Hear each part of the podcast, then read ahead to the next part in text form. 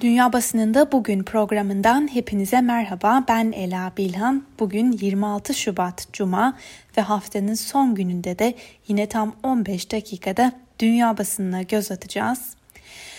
Bültenimize dün Ermenistan'da yaşananlara ilişkin yapılan yorum ve haberlerle başlayacağız. Dağlık Karabağ Savaşı'nda yaşanan yenilgiyle birlikte Paşinyan yönetimine baskılar aylardır artıyordu, sürüyordu. Paşinyan muhalifleri tarafından Dağlık Karabağ'da Azeri güçlerine karşı 6 hafta süren çatışmalarda ülkesinin imzalamak zorunda kaldığı anlaşma yüzünden vatan haini olarak suçlanıyor. Dün ordudan gelen istifa çağrılı bildiri sonrasında Paşinyan da sert bir karşılık verdi ve Genelkurmay Başkanı'nı görevden aldı.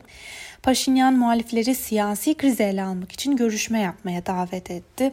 Paşinyan'ın çağrısı sonrasında binlerce kişi sokaklara döküldü ve halka seslenen Başbakan Paşinyan Ermenistan halkının darbeye izin vermeyeceğini söyledi ve iktidarın ancak barışçıl bir şekilde el değiştireceğini söyledi. BBC'nin aktardığına göre yaşanan bu son gelişmeler Ermenistan'ın geçen yıl sonlarında başlayan çatışmaların ardından Dağlık Karabağ'da 30 yıla yakın süredir işgal altında tuttuğu toprakların önemli bir kısmından geri çekilmeyi kabul etmesiyle başlayan siyasi krizin devamı niteliğini taşıyor. Peki ordu Paşinyan'a neden tepkili? Ordu ile Paşinyan arasında bir süredir var olan gerilim, Genelkurmay 2. Başkanı Korgeneral Tiran Kaçaryan'ın görevden alınmasıyla iyice artmıştı. Ermenistan ordusu Paşinyan'ın Genelkurmay 2. Başkanı Tiran Kaçaryan'ın görevden alınmasını kabul etmediğini ve buna net bir şekilde karşı çıktığını söylüyor. Ermenistan Silahlı Kuvvetleri biraz daha tonunu sertleştirerek iktidarı ordunun itibarını sarsmaya amaçlayan saldırılar düzenlemekle suçladı. Ermenistan basınında yer alan haberlere göre Kaçaryan, Paşinyan'ın Dağlık Karabağ çatışmaları sırasında Rus yapımı İskender füzelerinin belirlenen hedefleri vuramadığı yönündeki değerlendirmeleriyle dalga geçti. Ermeni basını Kaçaryan'ın da İskender füzeleriyle ilgili yorumlarda dalga geçtiğini ve bunun da Paşinyan'ın kulağına gitmesi üzerine görevden alındığını bildirdi. Peki Ermeni basını yaşananları nasıl gördü? Kısaca aktaralım. Ermeni basınından Masis Post, Paşinyan'ın tüm çağrılarına rağmen ordunun ve muhalefetin ona karşı birleştiğinin altını çiziyor. Muhalefet partileri Paşinyan'ın istifa etmediği sürece ülkedeki siyasi krizin çözülemeyeceği görüşünü dile getiriyorlar. Armin Press ise benzer bir şekilde Paşinyan'ın birlik çağrısına rağmen muhalefetin geri adım atmadığına dikkat çekiyor. Öte yandan Ermenistan'ın iki eski cumhurbaşkanı Robert Koçaryan ve Serj Sarkisyan ise Ermenistan halkını orduya destek vermeye çağırdı.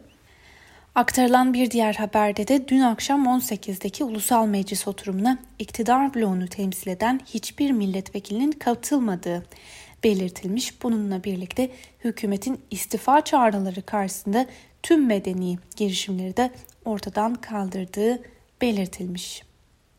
Ve bir yorumda ise bu sürecin barışçıl yollarla çözüme kavuşturulması gerektiği yorumuna yer veriliyor. Armenia Liberty'nin manşetinde şu sözler var. Ordu seçilmiş hükümetin istifasını istememeli ve Aysor ise Ermenistan eski savunma bakanı Seyran Ohanyan'ın sözlerini gündemine taşımış. Ohanyan, Paşinyan'ın dün Cumhuriyet Meydanı'ndaki sözlerine atıfta bulunarak yaşanan sürecin bir darbe olmadığını söylüyor. Hükümet siyasi krizi bir darbe olarak göstermeye çalışıyor diyen Ohanyan, ordu yapılması gerekeni yaptı. Ülkeye yönelik asıl büyük tehdit ülkeyi şu anda içinde bulunduğu duruma getiren cahil hükümetimizdir dedi. Ermenistan'da yaşanan e, son gelişmelere ilişkin aktardığımız bu haber ve yorumların ardından bültenimize her zaman yaptığımız gibi Amerikan basınıyla devam edelim. Amerikan basınının gündeminde bugün önemli bir haber var. Koronavirüsü pandemisinin getirdiği ekonomik krizle mücadele amacıyla demokratların sunduğu 1.9 trilyon dolarlık teşvik paketi bugün oylamaya sunulacak. Ancak Cumhuriyetçiler pakete karşı çıkıyorlar. Reuters haber ajansına göre 100 üyeli senatoda 50 üyesi olan demokratlar paketin bazı cumhuriyetçilerden de destek görerek hızlı bir şekilde onaylanmasını ve Mart ayı ortalarında tasarının Biden'ın imzasına sunulmasını umuyor. Ancak Voice of America'nın aktardığına göre Cumhuriyetçi senatörler arasında pakete kabul oyu vereceğini açıklayan henüz olmadı. Cumhuriyetçiler işsizlik maaşı, tek seferlik mali yardım, işletmelere desteğin yanı sıra asgari ücretin yükseltilmesi gibi çeşitli yardım önerileri içeren teşvik paketini okulların yeniden açılması ve işletmelerin yeniden faaliyete geçirilerek istihdamın arttırılmasını sağlama konusunda yeterli olmadığı gerekçesiyle karşı çıkarken paketi fazla maliyetli bulduklarını dile getiriyorlar. New York Times'ın aktardığına göre paketin en tartışmalı maddelerinden biri saatlik çalışma ödeneğinin 15 dolara yükseltilmesi. Ancak bir senatör bu maaş artışının kural ihlali olduğunu savunarak sert bir şekilde karşı çıkıyor bu maddeye. Gazeteye göre maaş arttırma teklifi çok çok tartışmalı geçecek. Öte yandan New York Times Biden'ın teşvik paketine şu ortamda bir şans verilmesi gerektiğini görüşünü de savunuyor. Cumhuriyetçilerin sert itirazlarına rağmen anketler Cumhuriyetçi seçmen kitlesinin bu teşvik paketini desteklediğini gösteriyor. Bu haber bugün Washington Post'un da en önemli gündemlerinden biri. Gazete benzer bir şekilde özellikle asgari ücret artışının yani maaşın saatlik 15 dolara yükseltilmesi talebinin tartışma yarattığını hatta bir senatörün de bunun yasal olmadığı gerekçesiyle karşı çıktığını vurguluyor. Ancak buna rağmen demokratların bir bu maddede ısrarcı olmayı sürdürdüğü de belirtiliyor. Gazeteden Catherine Rample'ın haberine göre özellikle de cumhuriyetçilere destek veren yani oy veren işçi sınıfın demokratların sunduğu bu teşvik paketini desteklemesi gerekiyor. Çünkü başta kendileri olmak üzere bu teşvik paketi pek çok kişiyi doğrudan etkileyebilir. Voice of America süreçle ilgili dikkat çeken bir haber daha paylaşmış. Temsilciler Meclisi'nde Cuma günü yani bugün 1.9 trilyon dolarlık korona yardım paketinin onaylanması için yapılacak oylama ve eski başkan Donald Trump'ın bu pazar günü partisinin en muhafazakar üyelerine hitaben yapacağı konuşma Cumhuriyetçilere birlik olma ya da iç çekişmeyi sürdürme arasında bir seçim yapmasına fırsat tanıyacak. Cumhuriyetçi Parti içindeki Trump yanlıları ile Trump karşıtları arasındaki çekişme orantısız bir biçimde sürüyor. Ancak Trump'ın topladığı oy sayısı Cumhuriyetçi Parti'nin eski başkana sırtını dönmek istemesine rağmen bunu gerçekleştirmesini zorlaştırabilir. ABD istihbaratının Cemal Kaşıkçı cinayetine ilişkin yaptığı değerlendirmeyi kamuoyuna açıklaması öncesinde Joe Biden ve Suudi Arabistan Kralı Selman arasında beklenen telefon görüşmesi dün gerçekleşti. Ancak New York Times'ın haberine göre günlerdir konuşulduğu beklendiği gibi Kaşıkçı cinayetinin ele alınıp alınmayacağı belirsizliğini koruyor. Biden Suudi Arabistan'la ilişkilerine yeni bir ayar vermişken Beyaz Saray'ın bugün içinde Kaşıkçı cinayetine ilişkin hazırlanan raporu kamuoyuna sunması bekleniyor. 4 Amerikalı yetkilinin Reuters ajansına yaptığı açıklamaya göre raporda Veliaht Prens Muhammed Bin Selman'ın Kaşıkçı cinayetine onay verdiği ve muhtemelen cinayeti emrettiği belirtiliyor. New York Times'ın bir diğer haberiyle devam edelim. ABD Suriye'de İran destekli milislere hava saldırısı düzenledi. Beyaz Saray sözcüsü John Kirby ise özetle şu açıklamayı yaptı. ABD Başkanı Biden'ın emriyle ordu Suriye'nin doğusundaki İran destekli milislerin kullanmakta olduğu altyapıyı hedef aldı. Bu saldırı son dönemde Irak'ta Amerikan ve koalisyon güçlerine yapılan saldırılara misilleme olarak düzenlendi dedi. New York Times'ın haberine göre Pentagon, Biden tarafından yetkilendirilen hava saldırılarının amacının İran'la düşmanlığı tırmandırmak olmadığını da ekledi. Reuters haber ajansı ABD'nin hava saldırısını Suriye ile sınırlı tutup Irak'ta bir saldırı düzenlememesinin bu saldırılara dair bir soruşturma yürüten Irak hükümetini zor duruma düşürmeme amacını taşıdığını aktardı. Bu arada şunu da ekleyelim. Dünya basınında aktarılan yorumlara göre zaten günlerdir ABD'den böyle bir karşı hamle bekleniyordu. İsrail basınından Yerusalem Post'un da bugün en önemli gündemlerinden biri bu gelişme. Gazeteye göre böyle bir hamle bekleniyordu fakat günler sonra atılan bu adımı geç kalınmış bir hamle olarak görüyor Yerusalem Post.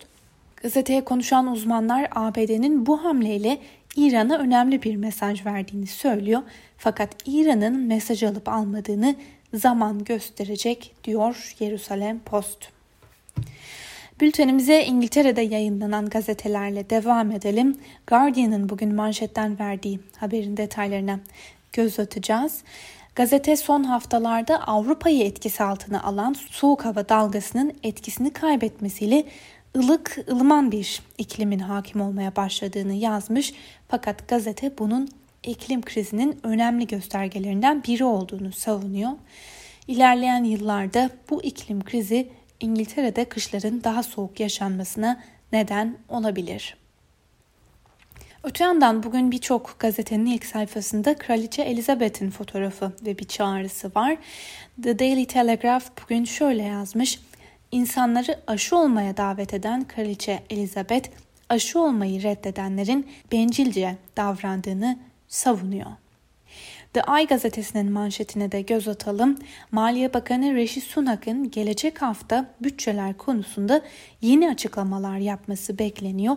Ancak gazetenin aktardığına göre ulusal sağlık hizmetlerinde çalışanların maaşlarına bir zam veya bütçelerinde bir artış yapılması ise öngörülmüyor.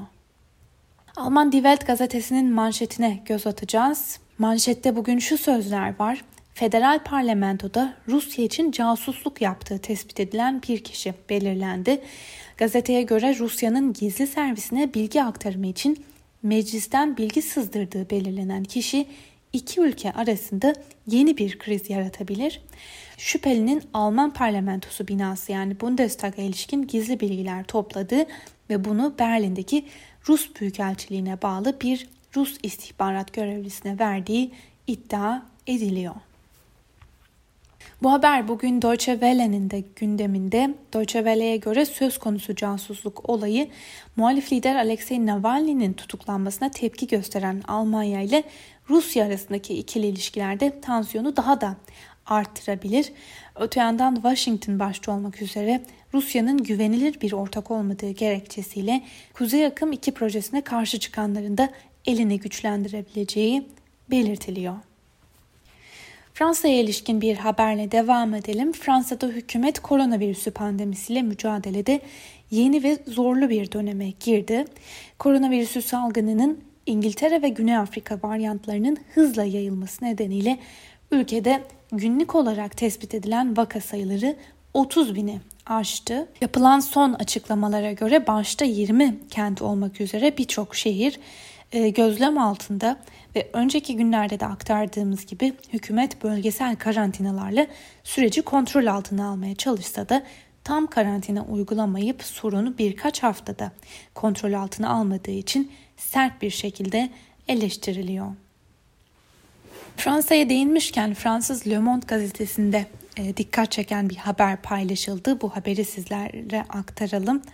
Fransa'nın önde gelen gazetelerinden Le Monde Canan Kaftancıoğlu, Şebnem Korur Fincancı ve Meral Akşener'in Cumhurbaşkanı Recep Tayyip Erdoğan'ın yolundaki üç engel olduğunu ileri sürdü. Gazete Türkiye'de Erdoğan'ın yolundaki üç kadın başlıklı yazıda farklı kanatlardan gelen 3 muhalif kadını mercek altına aldı.